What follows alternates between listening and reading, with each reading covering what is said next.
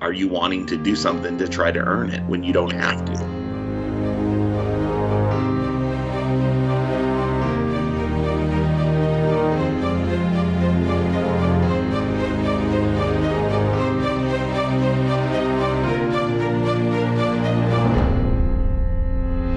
Hello, this is the Adventure Through the Bible podcast. My name is Matt, and joining me today are your friends and mine, Karen Hello. and Amy Good morning. And Tracy. Good morning. Morning. We are having a glitchy morning. Seems like maybe it was on my end. I don't know. Technology is not a strong suit of mine. I just push buttons and hope everything works. So, right now, everything seems like it's working. So, we're going to go with that. Yay. We'll take it. we'll take it. Alrighty. Well, I have nothing pithy to say this morning, so I think we'll just get right into it. We had some pithy things planned, but then the internet was stupid and it all just went away. You had some pearls, but you threw it at the computer this morning. Yeah. Yeah, it's gone. It's it's just like out out the window. I rebooted everything, including Well, myself. yeah. Way to persevere in pushing buttons again and again. Yeah, yeah. well, you know, I mean, I almost died once by choking on on my coffee, uh, he did. and it's been quite a morning. And uh, yeah, I mean, it was it was traumatic. It was it was. uh I thought I was gonna die. Coffee's bad for you people. okay, well, yeah, let's get into our discussion here today. We have been talking about, uh, oh, we've been working our way through a few chapters in Matthew, and we're going to be this today talking about Matthew chapter six, uh, which has been we're we're kind of right in the middle of what we would call the Sermon on the Mount. We've talked about the Beatitudes uh, for a couple weeks. And this week we we move on into some uh, other subjects that that Jesus spoke, and um, I've said in the past weeks that I think this is maybe uh, kind of the central message that Jesus probably was preaching as he would travel around the land, uh, sort of as a. I just I sort of just sort of picture him as like this traveling preacher that wherever he would go, he would stop and talk, and people would listen.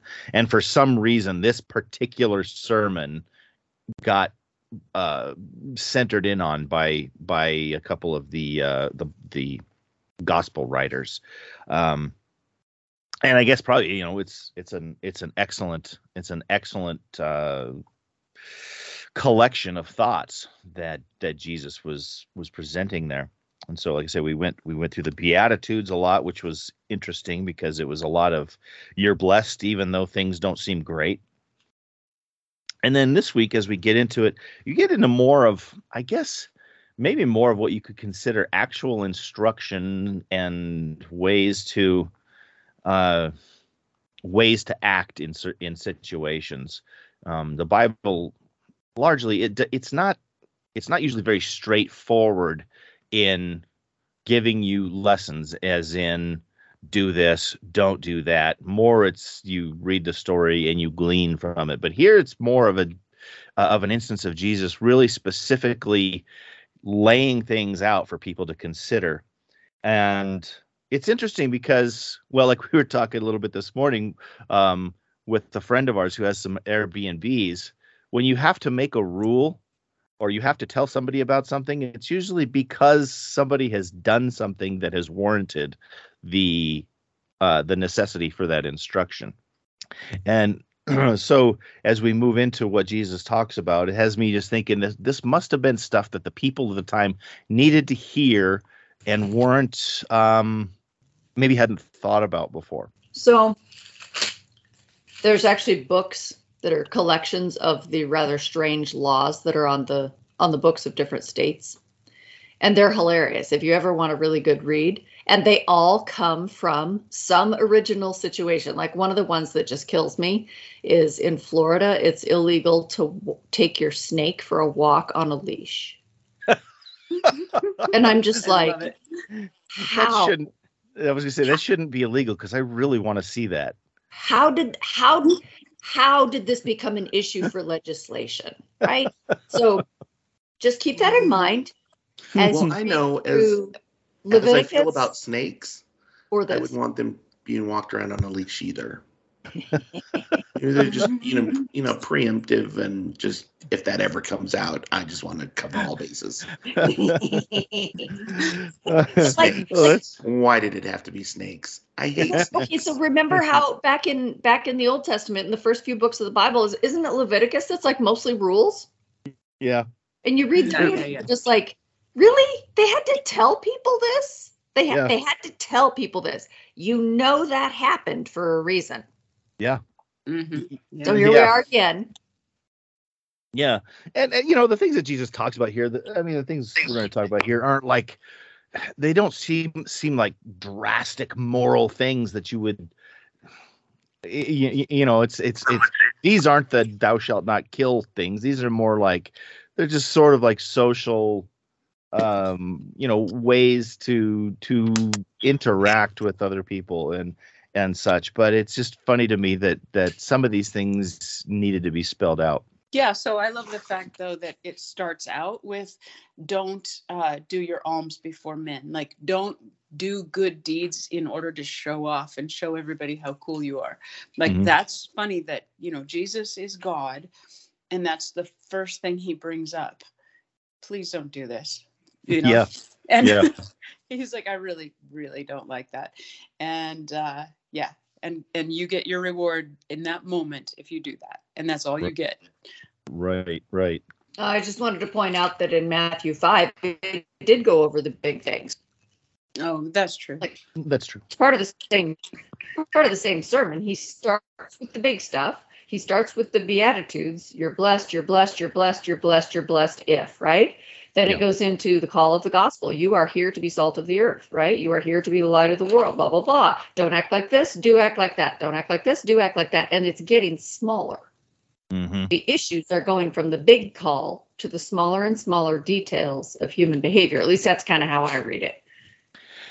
Yeah, that is an interesting thing to see because, uh, you know, if we consider the way, like the way the Pharisees had hammered so hard on the laws, but it it it when you listen to Jesus talk, it's as if it it was more of on the surface, and there were still like loopholes that they thought you could jump through and still be in compliance with the law.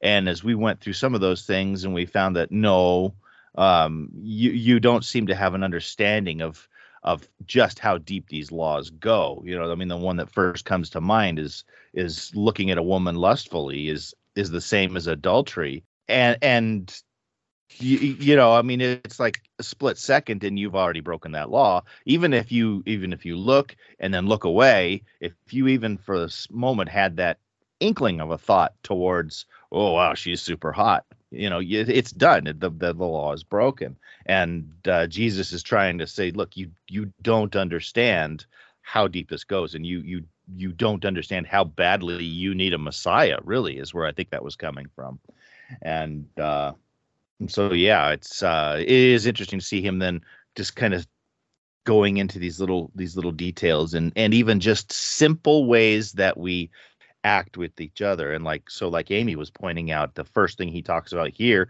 in this week's reading was yeah okay it's good to do good things but don't do it in a way that everybody is looking at you while you're doing it or specifically don't do it to be seen. And uh i'm gonna i'm gonna drop a name here and it i i remember watching or seeing an episode of Oprah Winfrey and everybody in the in the room got a car, you know, and it's you get a car and you get a car and you get a car. And I remember looking her looking around at everybody to see the reactions, and uh, I was thinking that's kind of gross. I don't like that at all. and uh, and I watch my kids, my my youngest especially loves to watch YouTube videos, and there's sometimes guys that'll walk up to people and hand them money, and they're they're filming the whole thing, and it's like, okay, you're doing a great thing, but you're doing it to be seen, and that's just kind of gross. Okay, if we go back to the earlier part of the sermon, you know, you are the salt of the earth, you are the light of the world. Uh, let your light shine before others that they may see your good deeds and glorify your Father in Mm. heaven. All right, so that's the point. So we know that the good works were created beforehand for us to walk in them, right? We know that. But I think the point of this, you know, when you do your good deeds, do not let your right hand know what your left hand is doing, or is it the other way around? I can't remember. Anyway, do your do your good deeds. It's supposed to be a reflection of God, not of you. Mm. And that's the point. Mhm. Otherwise, it's you're idolizing yourself. You're just to sta- stand up there and be like, "Yeah, look what I did." Mhm. That's wrong. Correct. That's good. That's wrong. Right. and that goes for the good deeds as well as for the prayers. Mhm. Like this kind of like this this fake piety that the that their spiritual leaders were putting out, uh, where Mhm. again the the spiritual leaders of the day didn't look any deeper than the behavior, which is why they were always looking for loopholes.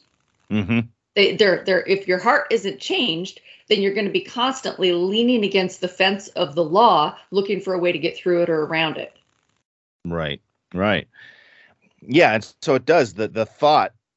It, I, I'm still. I've I've been amazed watching or looking through the the the sermon this time. The way I've seen that Jesus segues from one thing into the next, and how one thing just just relates into the next. Because because yeah, that next thing he talks about is prayer, which of course prayer is good, but he immediately is like, don't pray so that everybody sees you. Go into someplace private and and say a prayer. Otherwise that spectacle that you create that's the only reward you're going to get. Now before we go into the prayer itself let's talk about how what he's talking about here is different than like say daniel. Remember when daniel was praying and what got him thrown in the lion's den was that he was defying uh, a law at the time and was openly praying at his window with the sh- with the shutters open i guess you would say so everybody that could see him routine. Yeah. Yep, the routine. So he did this. That wasn't out of his norm. so trying to trying to trying to think of the question i want to ask about that then because it because in that case it does seem okay like you say that was his routine to be praying in a place where he could be seen all the time how is that how is that different from what jesus is talking about here? I don't know. I mean i of course i don't i don't think daniel was doing it quote unquote to be seen. It just seems like that was what he did and and here with jesus what jesus is talking about is specifically praying to be seen. That make sense? Yeah, maybe maybe too we should look at it more from like Tracy was saying, you know, Daniel was in a foreign country and he was standing up against an authoritarian regime that's basically saying you worship the king and he was like, "No, this is my root. I worship God. I worship the living God and I'm going to stick to that even if it costs me my life." And um, whereas what's been happening with the Pharisees by the time Jesus comes along is they're praying to be seen, not because they're trying to stand up for the God of heaven, but because they want attention and they want everyone to know how cool they are. And which isn't very cool actually, but yeah. yeah yeah yeah okay so so now let's talk about corporate prayer like you're in church and someone is up front praying Mhm. uh eh, pray, praying with the con- with slash for the congregation what's different about that or can that fit into what jesus is talking about here again i'm trying to think of what question i want to ask exactly because i know Are are you trying to say are there times when people use corporate prayer to glorify themselves? Sure. yeah Um, i guess that's yeah that's kind of what I'm, that's kind of what i'm getting at yeah I wonder too. You know, granted, you are in front, but I think there there's probably that fine line that makes it um, a prayer and possibly a spectacle. hmm You know what I mean? Yeah. You know, I think I think that could be the fine line. so i guess the question to me is when you pray who are you talking to yeah oh So- yeah if you're talking to god then god is your audience he's your he's your intended communique he's the person that you're Mhm. trying to connect with and you're not trying to connect with your with yourself. Hmm like that's you could journal like just journal if you're just talking about your feelings to connect with yourself I mean that's what that's for. So i think a lot of this again goes back to if someone were to see you doing it where does their gaze end? Does it end with you? If so that's a little weird. It's supposed to go through you to the god you serve. That's what it's for. So I'm reminded of someone that I knew when I was in college. There was a man who had fled Ethiopia when communism came there, and he uh, his name was Gurma Dante, and he was working on the grounds department with me at Pacific Union College, and he was such an interesting character because he was actually the conference president in Ethiopia. But when he got here, he didn't have the right degree. And so our church never gave him a position, and he was working grounds, like mowing lawns and stuff like that. But he would have worship with us before we went out to do our job as college students. And I remember his prayers. Like he was talking to God, and he was very much not about. Here was a man who had been basically deposed from a position of some power um, and yet it never crossed his mind. Like for him, it was like, God gave me this ministry, and I'm going to help these kids learn to know God better. And uh, he was just a profound person because, and I, so one I remember in particular was he repeated um, John 3:16, and he used his own name, and he he just said, "For God so loved Gurma." That he gave his only son, you know, and it was so mm. touching and so powerful because that man knew God and didn't care one whit about his position or uh, his loss of authority or income, etc. So yeah, really hmm. interesting. Mm. I want to come back to who we pray for because that's a big part of what Jesus talks about here. But before we get there, there's a couple of things he talks about here, uh, like vain repetition, using vain repetition. I haven't seen that so much in modern day prayer, corporate prayer, but you know, we see sometimes we can see it like in some of the music we sing in church which to me i guess in some ways is sort of like a prayer you know we call we call you know i think of it as song service but a lot of times we call that worship. You know if we're singing songs to god isn't that sort of like a prayer? What do you think about mm-hmm. that? What do you what do you think about i mean what's the deal with the with the repetition? Why what is it that god wouldn't like about that? Why why should we steer clear of that so i've seen it um, you know, when people are saying the rosary or things like that, you know, by rote, and they're just repeating a phrase because mm. that will make God do something. And it's there. There is a sense in which, uh, especially like other, well, Tracy and I saw this in Nepal. You know, there's a lot of repetitive prayer, uh, what we would call prayer or whatever, in some other faiths, where the the individual is just repeating phrases over and over and over again in order to obligate the gods to do something for them. And that's very different from asking your loving Heavenly Father uh, about a need. Uh, it, it implies that you don't have a relationship, you're doing something to make something happen like magic. So I do believe that, that music is worship, but I, what are the reasons that they, no, form the sentence. Then, okay. So if you think about if you think about how all music is structured from time immemorial, there's there's parts of the parts of the piece of music that always get repeated. And nowadays they call it the hook, right? Mm-hmm. But you know, they used to call it the chorus you know but yeah. all music and this and this basically goes into what are the ways that you teach someone so if you're if you write music you want your music to be memorable you you literally want your song to get stuck in other people's heads and so mm-hmm. you think about pedagogy how do you teach repetition so i don't think that the repetition is for god mm. Mm-hmm. Gotcha. I think I think that a lot of the worship songs are ways for uh, so if you think about if you think about the different ways that people teach like multi-sensory teaching um, you have you know you stand up you recite you you put words to a rhyme you put words to a tune you know knowledge to a tune. There's all these different ways. You add rhythm right? Your multi-sensory teaching is oftentimes a way to make a much greater impact than just standing up. Okay, now what's the result of that? So, a number of years ago, gosh, maybe a decade now, Pew Research did a, a nationwide survey, all denominations, and they did it midweek. And they asked people two questions Do you remember what the sermon was about? at your weekend service. And Mm. 8% of people did remember. 8%. That's less than one in 10 who remembered what the sermon was about. Then they asked those same people, Do you remember what songs you sang?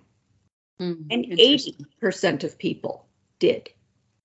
Interesting. Why? Because songs engage other senses. You stand up, there's a rhythm, maybe you're swaying, maybe you raise your hand, you're reading the words off a screen, you're saying the words out loud, they rhyme, they have a rhythm, they have a melody, right? So, in the times that I have been part of a music team that was up front, choosing the music to go with a certain service or whatever, one of our goals, one of the specific goals that we actually put thought and effort into was choosing a closing song, the last thing the people heard before they went out the door, that had a wicked hook to it that would stick in their brain.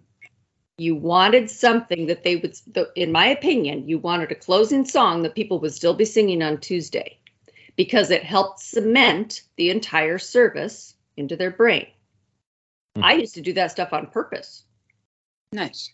there's nothing there's nothing sinister about it i Yeah. i i quite literally wanted the service to stick in people's heads because that's how it gets into people's hearts you know i, I remember a passage in the bible where it says that you that you think about the words of the law when you get up and when you lie down. Like you're always thinking about the words of the law. You keep them on the forefront of your mind all of the time so that they can be written on your heart. You know we we humans require some training to integrate things. I mean look at look at this. This is god's people god's people. And their own savior has had to show up and correct them because they've gotten stuck on the outward stuff and they've completely lost track of the fact that their religion is supposed to change their hearts see what i'm getting at Mm-hmm. so do. I don't think you can. I don't think the songs are to teach God. No. But like, like here's No. here's an example. Have any of you ever had like a favorite song, and and then one and you'd listen to that thing for two decades. You just loved that song. You knew every word. You knew every beat. You knew every everything. And then one day somebody took it and remade it. You ever heard that? No, yeah. Like maybe Sure. they speed it up, maybe they turn it into a pop song, maybe they slow it down, turn it into a ballad with just a singer and a guitar. They change it up, and you are simultaneously annoyed that they changed your favorite thing, and yet it sticks in your head because it's still your favorite thing, but now it's new. Right? There's ways to do this. And I don't I don't think that they're bad. I don't think that they're bad. I think it's just using whatever tool is in your hand to try to bring people to the foot of Christ. hmm Yeah. No, I get what you're saying. So, so songs and songs of praise to God is different than a prayer of petition, Correct. where you're asking God for something. Because the way that Jesus ends that is because God knows what you need. exactly. So, so you don't need to ask Him over and over and over and over again. Which isn't to say you can't pray for the same thing day after day, but that concept of just sitting there and praying, you know, a, a, a phrase over and over again in in some attempt to get God's attention. Uh, it's just like he said, it's a, it's a vain practice. There's no there's no good reason to do it because you're not you're not going to convince God. You're not going to change God's mind. You're not going to to to talk him into anything. He already knows what you need. Mhm. Yep. Yep. Very good. Very good. Okay. So let's get into the prayer itself. So we know it as the Lord's Prayer, and I would say most Christians probably know the prayer and could could uh, recite it by heart. I know it in King James, I was going to say in Jesus' own original language. That's what I was just going to say. I think most of us probably learned it. I mean, I know that when I think it in my head, it's absolutely King James. Our Father who art in heaven, hallowed be thy name. Thy kingdom come, thy will be done on earth on as it is in heaven. Give us this day our daily bread, and forgive us our trespasses as we forgive those who trespass against us. And lead us not into temptation, but deliver us for, from evil. For thine is the kingdom and the power and the glory forever. Amen. So there's the King. There's the King James.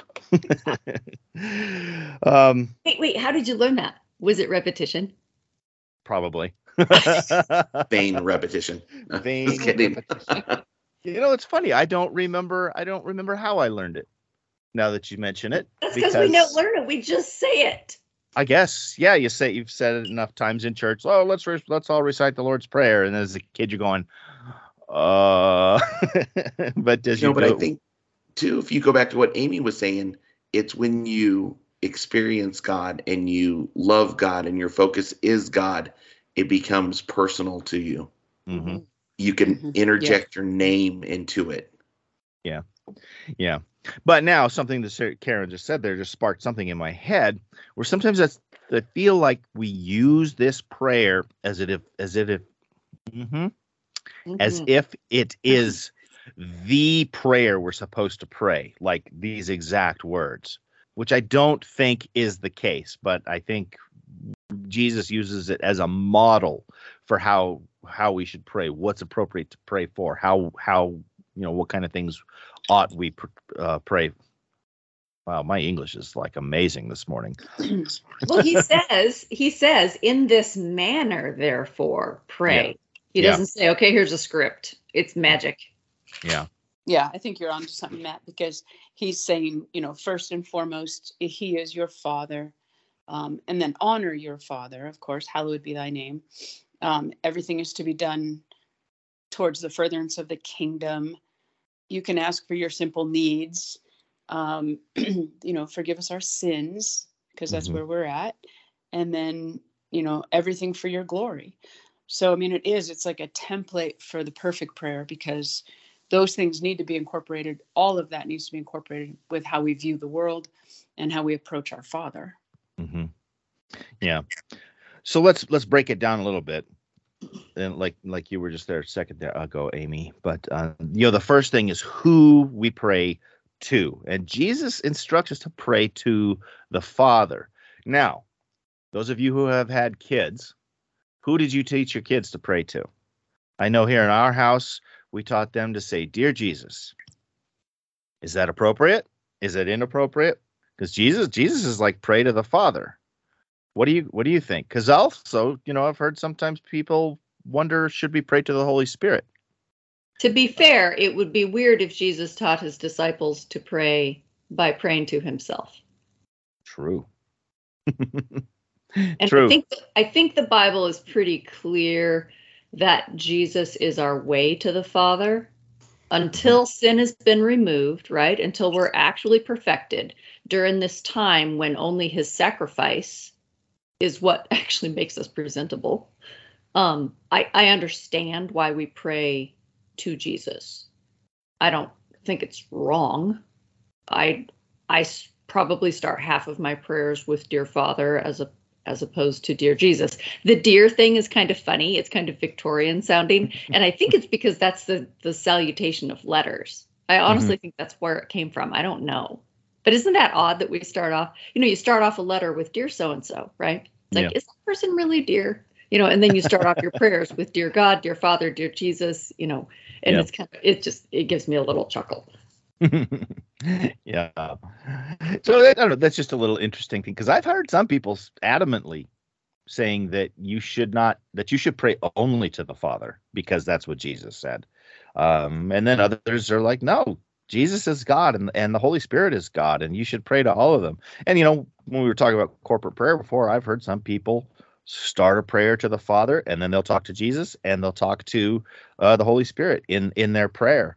And uh, I don't know. I just thought it was kind of an interesting thought to consider. Now, there's a flip side of this that drives me bonkers when it happens, and I haven't heard it recently, but when people are praying and then they start talking oh, oh, they start talking to Satan in their prayers.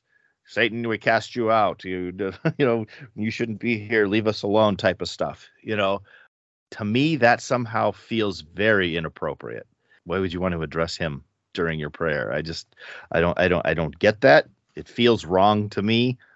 That's maybe that's just me. I don't know, but uh, just, just that doesn't a prayer doesn't seem like the time to be talking to the adversary in that. I get what they're doing, but um, it just feels inappropriate to me. Make your own judgment on that. So then the next thing we pray for God's will to be done. How how does our how do our personal petitions fit into that? You know, I need I need this, I need that. Uh, how does that fit into?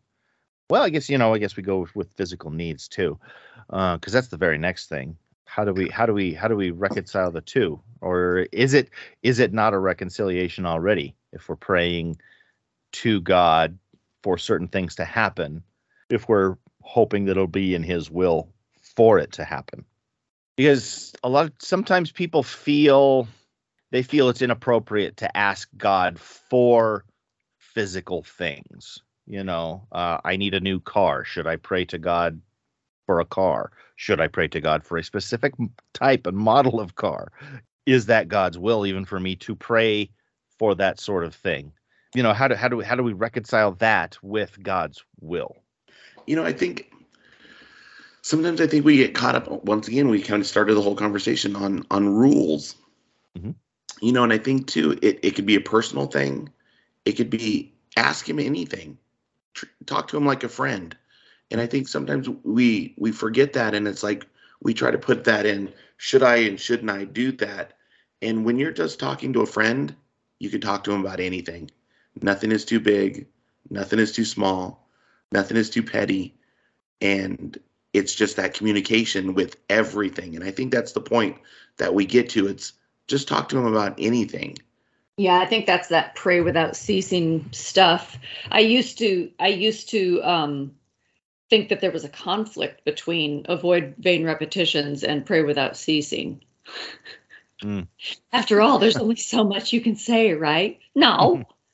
no. Anybody who's ever had a good intimate relationship knows there's no end of what you want to talk to about that person with that person and mm-hmm. that's i think that that is what god is inviting us into i had this kind of hilarious moment a few weeks ago where i walked into my my morning study class at church a couple of minutes late and they were ju- they were just getting ready to pray. Like they had already done all the welcome and blah blah blah and they were just getting ready to pray. So the lady that's teaching that day i walk in and of course she had to razz me. You're late. I'm like shut up right? So anyway i walk in i sit down and she goes well you since you showed up late and disrupted us do you want to pray? And i was like oh okay like i'm literally still still taking my jacket off right? So so I, I just pray. I just said whatever was in my head and I prayed. And it was very offhand and I didn't think about it in the slightest. It was just a conversation.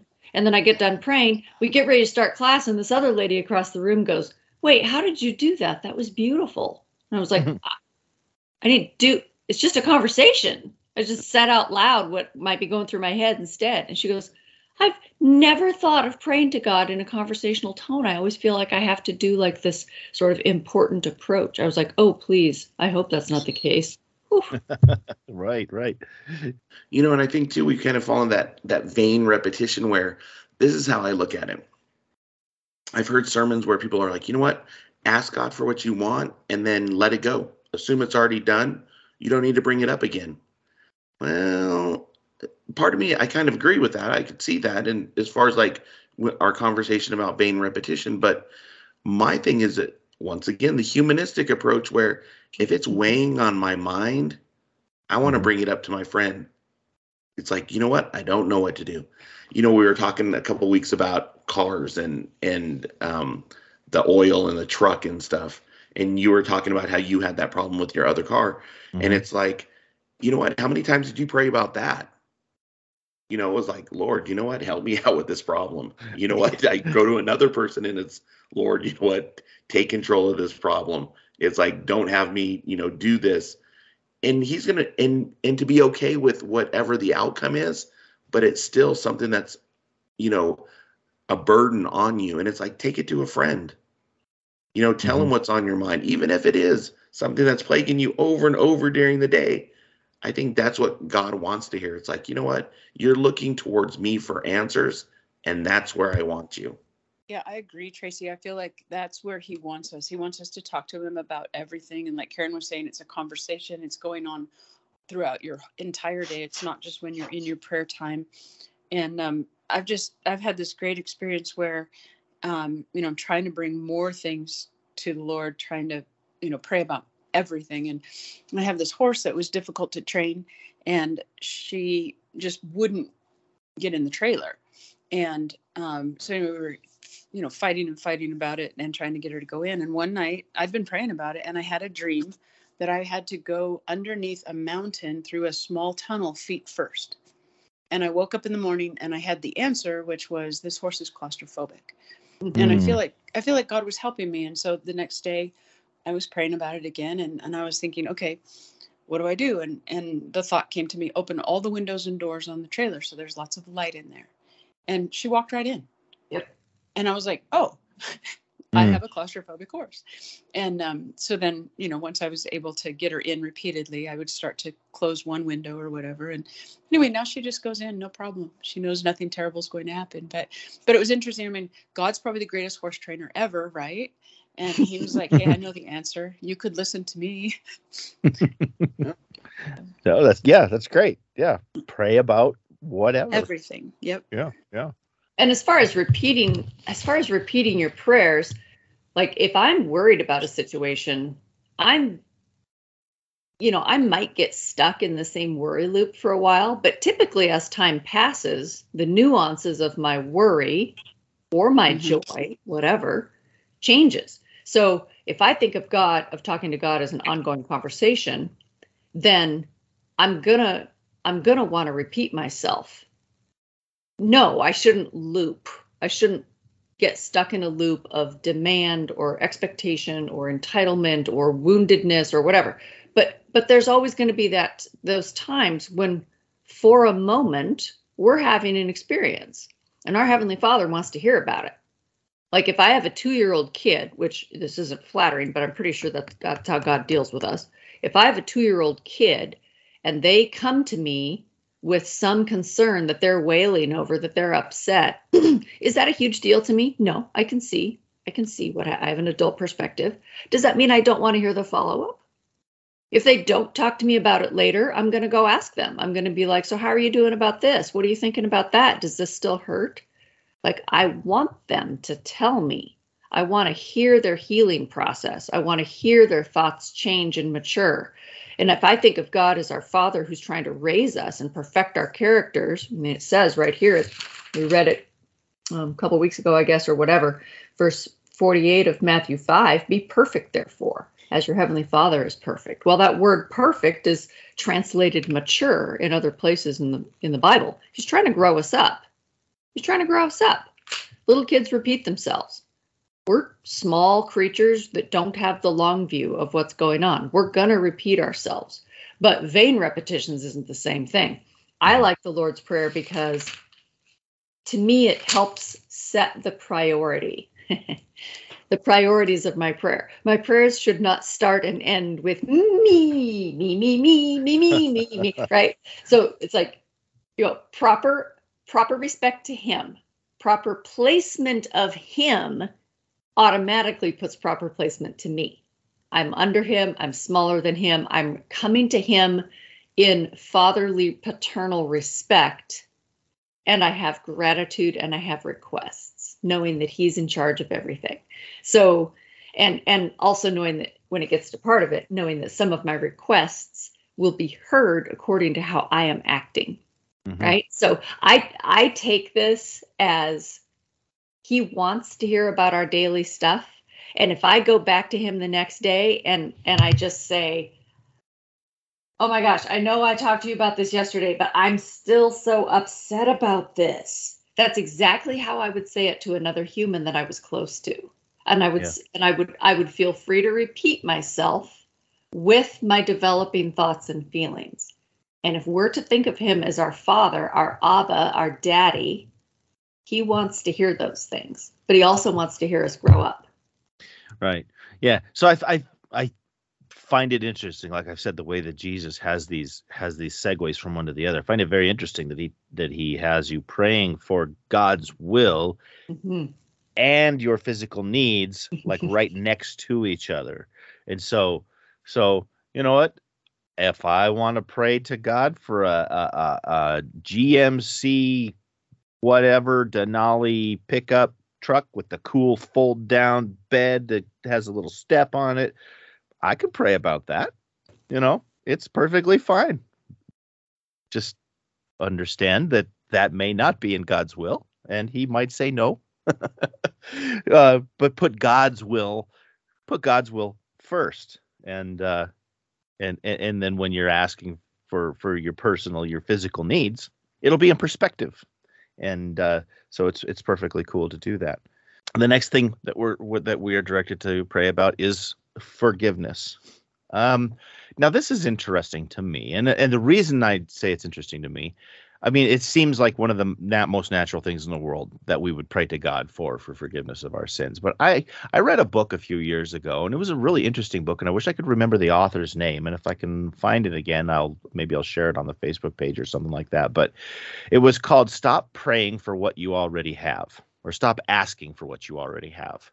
And the, the gist of the of the book was that it was all paid for at the cross, and so you don't have to keep groveling for forgiveness. You just have to step into the forgiveness. And so it it, it made total sense to me at the time. I was like, okay, I, I guess I get that. But yet here Jesus is saying, pray for forgiveness.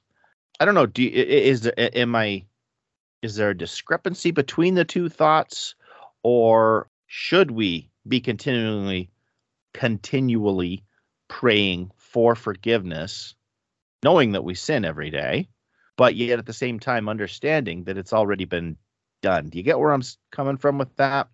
I mean, obviously, Jesus wouldn't tell us to do it if we shouldn't do it. And so uh, I'm just trying to reconcile like two thoughts here that maybe aren't two separate thoughts. What do you think, Tracy?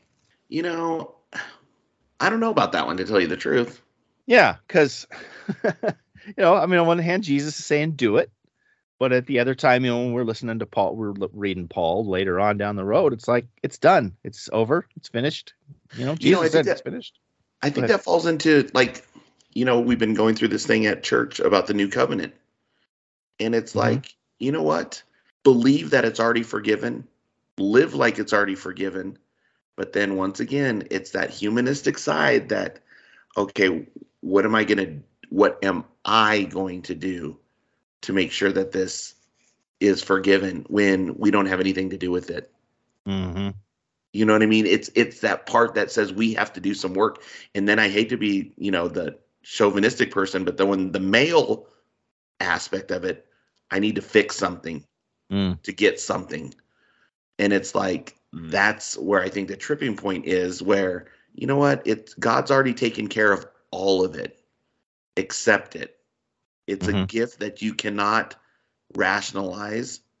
You just need to accept it. And I think that's the biggest hurdle over these last, what is it now, 15 weeks, Matt, or something like that? Something like that. It's, yes, accept it. Mm-hmm. Accept it. Keep your eyes focused on Him. Realize that God did it all. He paid it all. And, and you're, you're living through that sacrifice. Accept it. Yeah and I think that's the hardest part. I think that's the the die daily part of it is is the acceptance part of it, which is totally hard. Mm-hmm. I think that under the old covenant, the sacrificial system, the humanistic need to do something was a little more satisfied. Yeah, you had to work symbolic system of I, I say the words, I transfer the sin, I take the animal, it has to be perfect, then this is what happens. I've I have made this sacrifice. I I took this from my flock, or if I didn't have a flock, I spent money, right? I made this sacrifice to atone for what I and my family did. Right? So there was this process. And I think that that all was symbolic. I mean, that wasn't it wasn't literal, but it was pointing forward to, you know, the Lamb of God that was going to come. All right. Well, now here we are in the new covenant. There's nothing to do. There's just there's nothing to do. Mm-hmm. And I can see why. I mean, there are religions out there that have a ritual, a well, what I consider to be a vain repetition set up around forgiveness. And I can understand the appeal of that because at least I would feel like I did something. I don't mind being the recipient of a gift, but I want to feel worthy. Mm. Being given a gift that is so huge that I can never even begin to give back feels weird. Mm-hmm. See, but Right? we've already we've It- already fallen back into that when you say simply that I can't give back. Right, exactly. Why do why do we think that we have to give something back? Because it- that's how our human relationships work. How many of us would stay in a human relationship that was 100% one sided, where I do all the things, I provide all the things, and then the other person just sits there and soaks it up like a sponge and just feels so, so, so loved? Like, that's a nauseating thought. If I was ever around a person that wanted to be in a personal relationship with me and that was like that, I would run. Like, our human relationships are based on some form of equality. You give me this, I give you that. We trade off our strengths and our weaknesses. We support each other. They're not one sided. Well, then all of a sudden it comes to God. It's one sided. All he wants back is our love and our growth. That's hard. It's, Mm. it's hard for people who are doers. Well, and you know, so and how many of us grace, grew up living, you know, under that thing is nothing is for free. Yeah. no such thing as a free lunch. There you go. that's grace. like- right? And that's why we're supposed to give grace to everyone else around us, is because we've received so much grace. Mm-hmm. Mm-hmm. So it's interesting. It's interesting then, understanding that we have the forgiveness, yet still being directed to pray for the forgiveness. And you know, I suppose, I suppose it's necessary for us to do it so that it comes to our mind and we can shed it. Yeah, I think of that as a recognition process. Yeah. Ownership. uh you know i i accept that i accept that jesus paid the price for my sin and now as i pray for that forgiveness i claim it i don't have to beg for it i don't have to grovel for it i simply i simply am basically saying lord apply that to what i did yesterday or this morning or whatever because I suppose you know if we got into the habit of thinking, oh, I never have to ask for forgiveness, maybe we maybe we would have a tendency to slip into a an, into a way of thinking that, or or we would sort of forget that our sin has a cost and that uh, that uh, there is a responsibility involved. Um, there's some interesting thoughts there. Or you fall into that that pitfall of I can do anything and it doesn't Mm. matter. Where now we've taken our focus off God. And I think too over this last 15 weeks, it was reiterated, I don't know how many times during the sermons, this isn't a free pass to do anything. Mm. It's your your love of God that will prevent you from doing those things. That will not be in your nature anymore. Yeah. It's you know wanting to extend that love, that kindness, that grace, that mercy to everybody that you see. You know, and I think about the the parable of, you know, the forgiveness of the debt Mhm. where, you know what, I've forgiven you for this amount of debt, but then somebody else owes you money and you can't do it for them. And I think that's that's that focus part of, you know what, it and here I go again. I think I'm falling into the pit hole that I was just talking about. is that when God's given you this free gift, you feel obligated to extend it to somebody else through that love. But once again, it's you know, are you wanting to do something to try to earn it when you don't have to? So that parable that you that you referenced, Tracy, about the the two servants, right? So for anybody who for, who in our tens of listeners who don't have that fresh to Did you say mind, tens? I, I say millions and millions. tens of listeners. Yeah. Um, Quality So- over quantity. so so basically the, it's the story where there were two debtors and one owed this giant debt that he could never in his life have ever paid off and he you know he owed it to the to the king. And he went before the king and he, he basically just begged and pleaded and said i can't pay you. I can i know that i owe the debt and i can't pay you. And the king forgave him. And so then that man freshly forgiven went out into the street and he ran into one of his fellow citizens who owed him a very small amount of money. And he, you know, he grabbed the man by his shirt and pushed him up against the nearest wall. And there was this, this intense, like, this movie scene that happened. And he basically tells the guy, I'm going to do everything I can, throw you into debtor's prison until you pay me back this tiny debt. And and then the king hears about it. And he is not pleased that while he went ahead and forgave this guy a giant, huge debt that he had no hope of ever forgiving, this man would not extend the same forgiveness or even a tiny fraction of it to his fellow citizen. So he punishes the first guy who was unforgiving to his fellow mankind. All right, fine. So that's the story. So which is which comes into the Lord's prayer in verse 12 in 612. Forgive us our debts as we forgive our debtors. There's an immediate comparison there. Yep. And that that is uh that is interesting that that makes its way into the Lord's prayer. Anyway, that's that's the story and one of the things that it does for me is every time that I am tempted to not forgive somebody who has offended me here on this broken little planet, I am reminded that if I do not forgive them, God does not forgive me. The way that I forgive others is how God forgives me.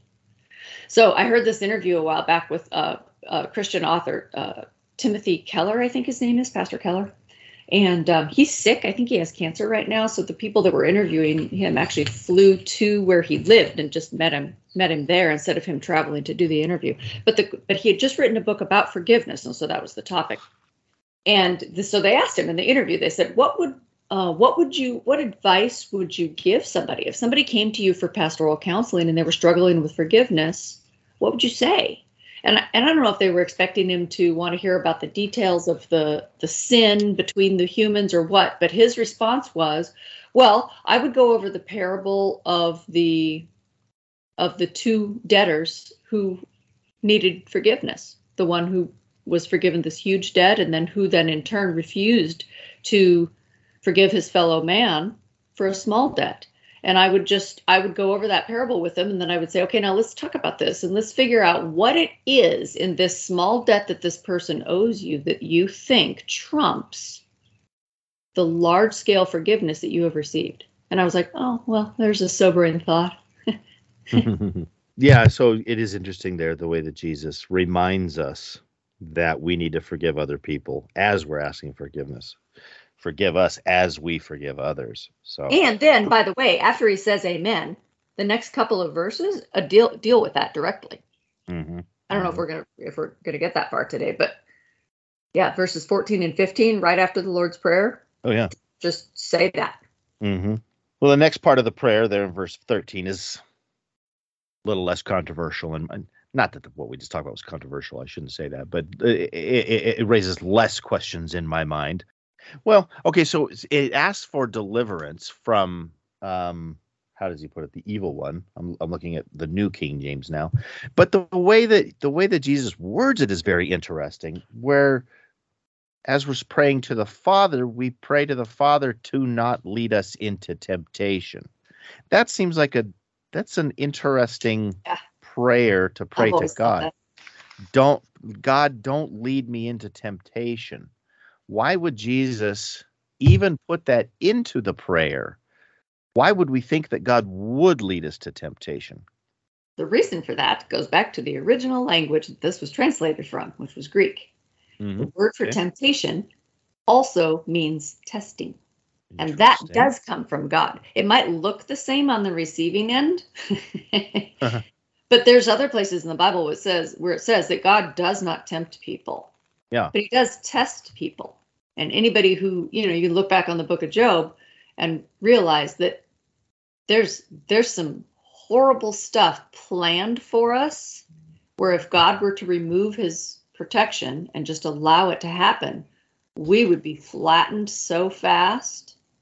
So when I think of God testing, I don't necessarily th- sit, think of him sitting back and trying to figure out a rat maze for us to get through to see if we can find the cheese or not.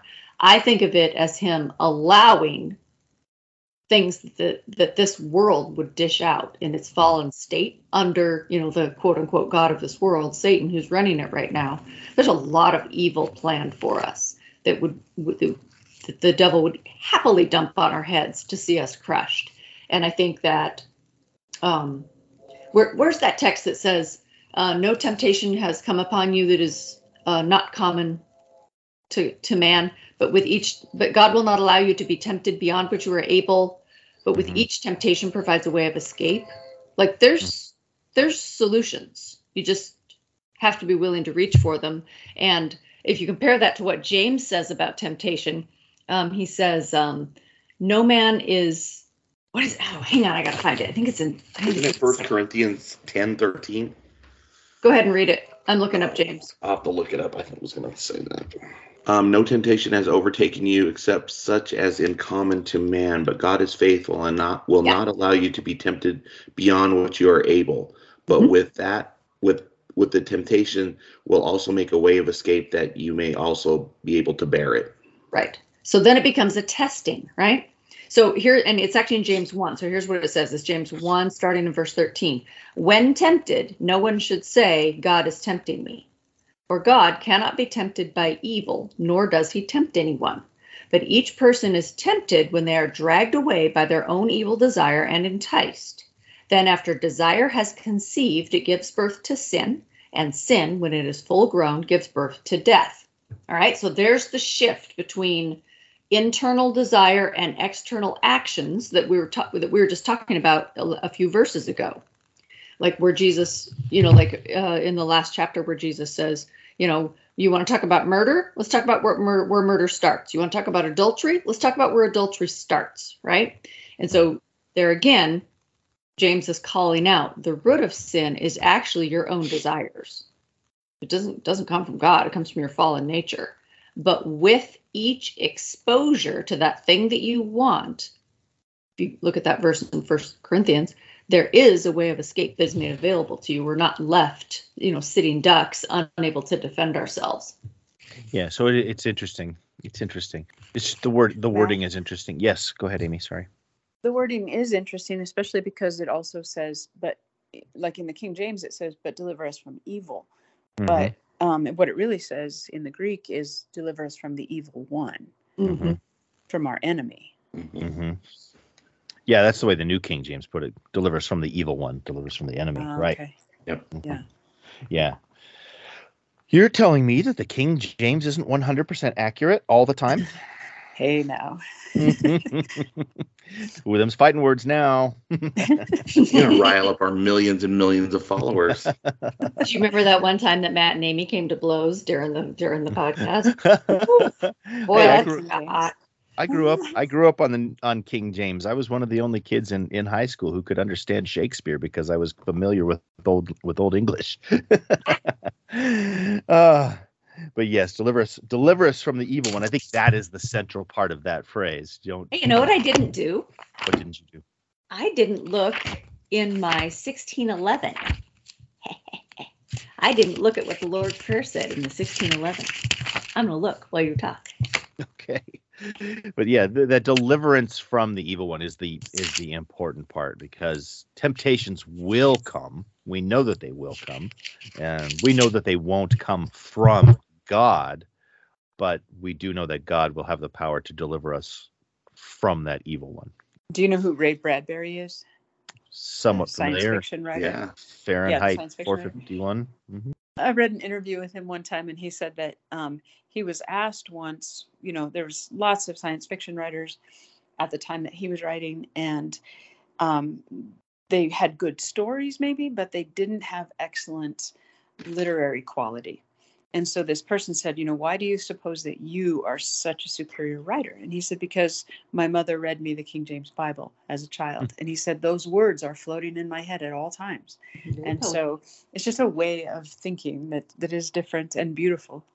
hmm Yeah. Yeah. Well, yeah. I mean, you have to wrap your brain around the way phrases come out, and you can't put Mhm. modern 21st century thinking into some of those phrases because, you know, if it says that, you know, somebody might do something, they think, oh, they don't understand that what it's saying is they will do something, you know, Oh, And- right, and right. you know, things well, like I wonder that. if yeah, I wonder if German people feel the same way about the about Luther's version, you know, because it used their language um to you know because he he translated the New Testament uh, into German for the first time, Mm. and and so they probably feel the same way about it, you know, about their version because they can wrap their brains around certain phrases the way we wrap our minds around certain phrases in the King James.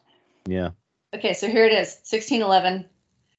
And okay, so it it does say deliver us from evil. And just so you know, evil is spelled E U I L L. Mm. anyway so yeah so there again i mean i i like to study the bible with a with a concordance nearby that goes back to the original languages because just because of subtleties like this Mhm. Mhm. Yeah. like i get it that's not a, an issue right what we're talking about here this isn't a salvation breaker but still why not have clarity Mhm. Well, and that is why I think it's good to have, you know, I'm sitting here right now with, well, two or three different versions. You have your nice side by side right in one volume, but I've got. I've got an NIV here on my left. I got my New King James right here on my right, and then in my brain for some of these things is the King James.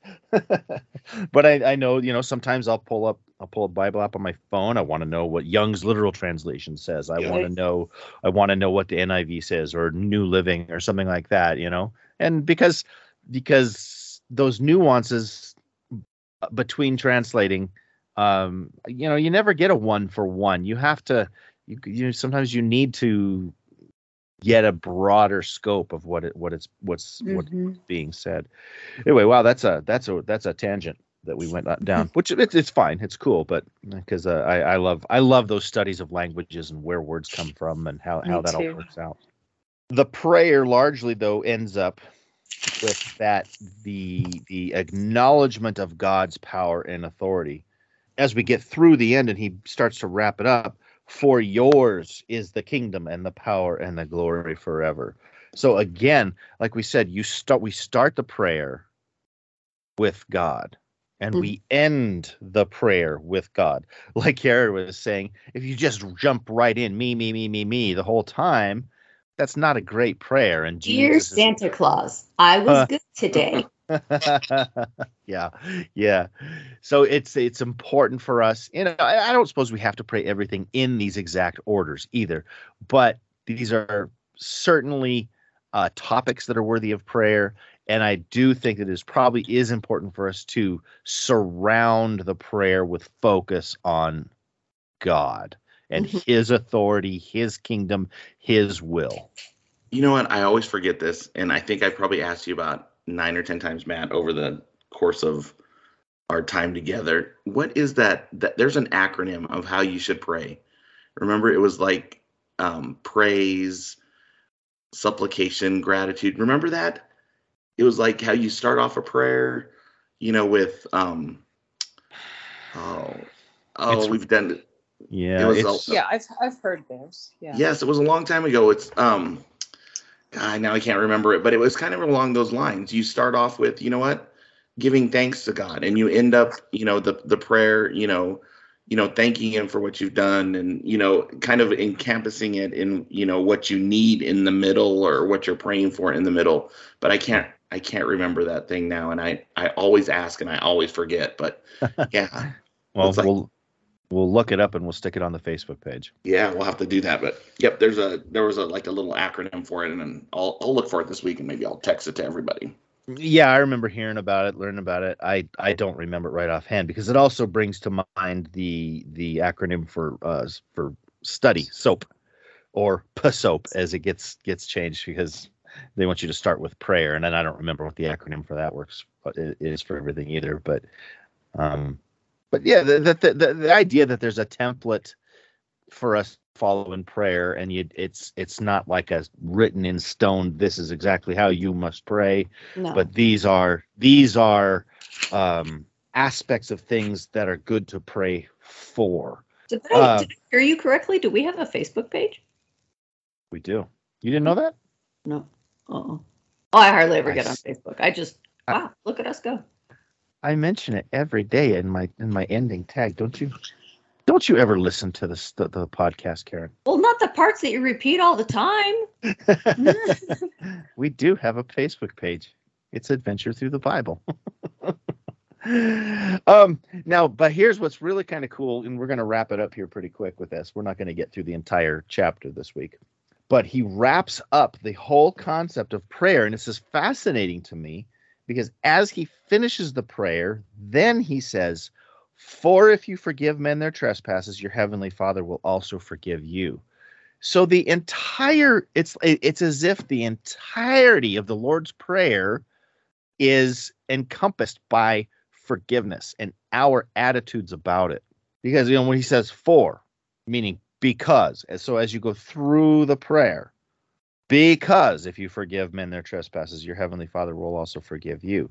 It's like that entire prayer, really, in a lot of ways, is about forgiveness. It's all encompassed and directed by this concept of forgiving other people. Uh, I just I find that very interesting as well. To to keep our our prayers focused in in that concept as we begin to pray of being forgiving and getting and not just getting forgiven. Okay, so I found something similar. This isn't the exact one I, I remember, but it breaks it down into adoration, consecration, supplication, intercession, and protection. And that's how our prayer should kind of follow. And it kind of breaks that down of how we how it was seen in in the Lord's Prayer by by going with the adoration, hallowed be thy name, the consecration, your kingdom come, thy will be done, the supplication, give us this day our daily bread, um, the intercession, forgive our debts as we forgive our debtors, and the protection, lead us not in temptation, but deliver us from evil. So that's kind of they say that's how you should kind of form your your prayers. Mm-hmm. Yeah, I wasn't paying close enough attention there to see if that works out into an acronym. I don't think it does. that's what I said. I don't think that's the right one, but it was close to what I was saying. Because I, yeah, because I wasn't quite hearing. I was like, I was like, Um, sip, sip, sip. yeah, I don't think that's the right one. Hey, Tracy, one. Yeah, you know what I've heard will help? what's that? Vain repetition. Great, thanks. So lock that into Thanks. your And now we're back fast. to the first 15 minutes of our uh, study there. Thanks, Karen. You're welcome. Flashcards. oh gosh. Well well so uh prayer is super important in the christian's life. It's absolutely vital. I know some people have a hard time with it.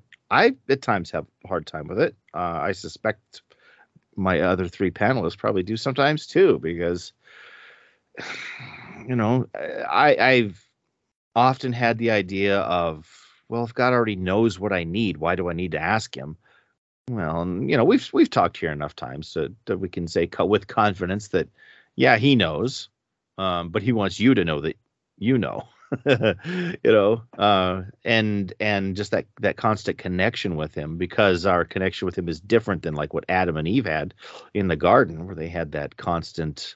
They could have face to face chats, you know, and we don't have that now, and so, but we do still have this this line of communication and it's a kind of a unique it's a unique line of communication. It's it's not exactly the same as we have with family members and friends yet very similar in that we can just talk to him. We can just ask him for things that we need things that we want. Um and in that asking in that praying we learn his will and we get closer to him. And eventually we start learning you know what sort of things are more appropriate to ask for. We start learning you know if i ask for this chances are that's that's god's will. Uh and uh it's we're better we're better for it. Um i got i'm gonna have to see if i can find it because it was earlier this week. Babylon Bee had a hilarious article about how to pray. Babylon Bee if our listeners don't know is a satire site that is uh i'm gonna say loosely christian uh, oriented because sometimes they can be a little um, vindictive in my opinion. But in this case it was really funny because it's talking about you know make sure that you say father god about 70 times during your during your prayer and make sure you say just just this and just that god all these ways to to guarantee that your prayers will be answered and it was hilarious if i can find it i'll share it on the facebook page because it really was it really was kind of funny and i think our listeners will probably recognize some of those those funny things in there maybe they'll recognize it in their own prayers i don't know So I'm going to send this to us, but I thought I would mention it. I did find the acronym for that. Hmm. There's there's a few of them. I never didn't know about these other ones, but ACTS is an acronym: Adoration, Confession, Thanksgiving, and Supplication. okay Heart, Honesty, Endurance, Awe, Repentance, and Trust. Heart, Honor God, Examine your life, examine your life, ask for help, request for others, and thank God, and prayer, praise, repent, ask, and yield. Hmm.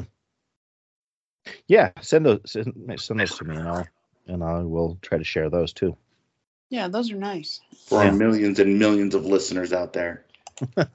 Well, our m- millions and millions of re- listeners will share those things with others, and and then more listeners will be will be drawn to the podcast. We will take it. We will We'll take, take it. We'll take it, and we will give it to God. Amen. Amen. All right. Well, like I said, we're not going to make it through all of, of uh, Matthew six now. I don't even want to try to cram the rest of it in here because the rest it, it's it's good stuff. And so so we'll pick it up here next week. Um, oh, what is this around verse sixteen? And uh, so Matthew six, and if we get through that, we'll move into Matthew seven. So for our listeners, while you are reading that and waiting for us, remember you can reach out to us at attbpodcast at theadventure.org. And remember, listeners and Karen, that we have a Facebook page, Adventure Through the Bible. You can look us up on Facebook. What do you know? Sorry, I wasn't listening. and make sure that you share the podcast with your friends and family. In fact, clicking the share share button on that Facebook page is one way you can do that. And make sure you subscribe to the podcast so that we can reach you each and every week. And we look forward to talking to you again next week. Thanks for listening. Even you can.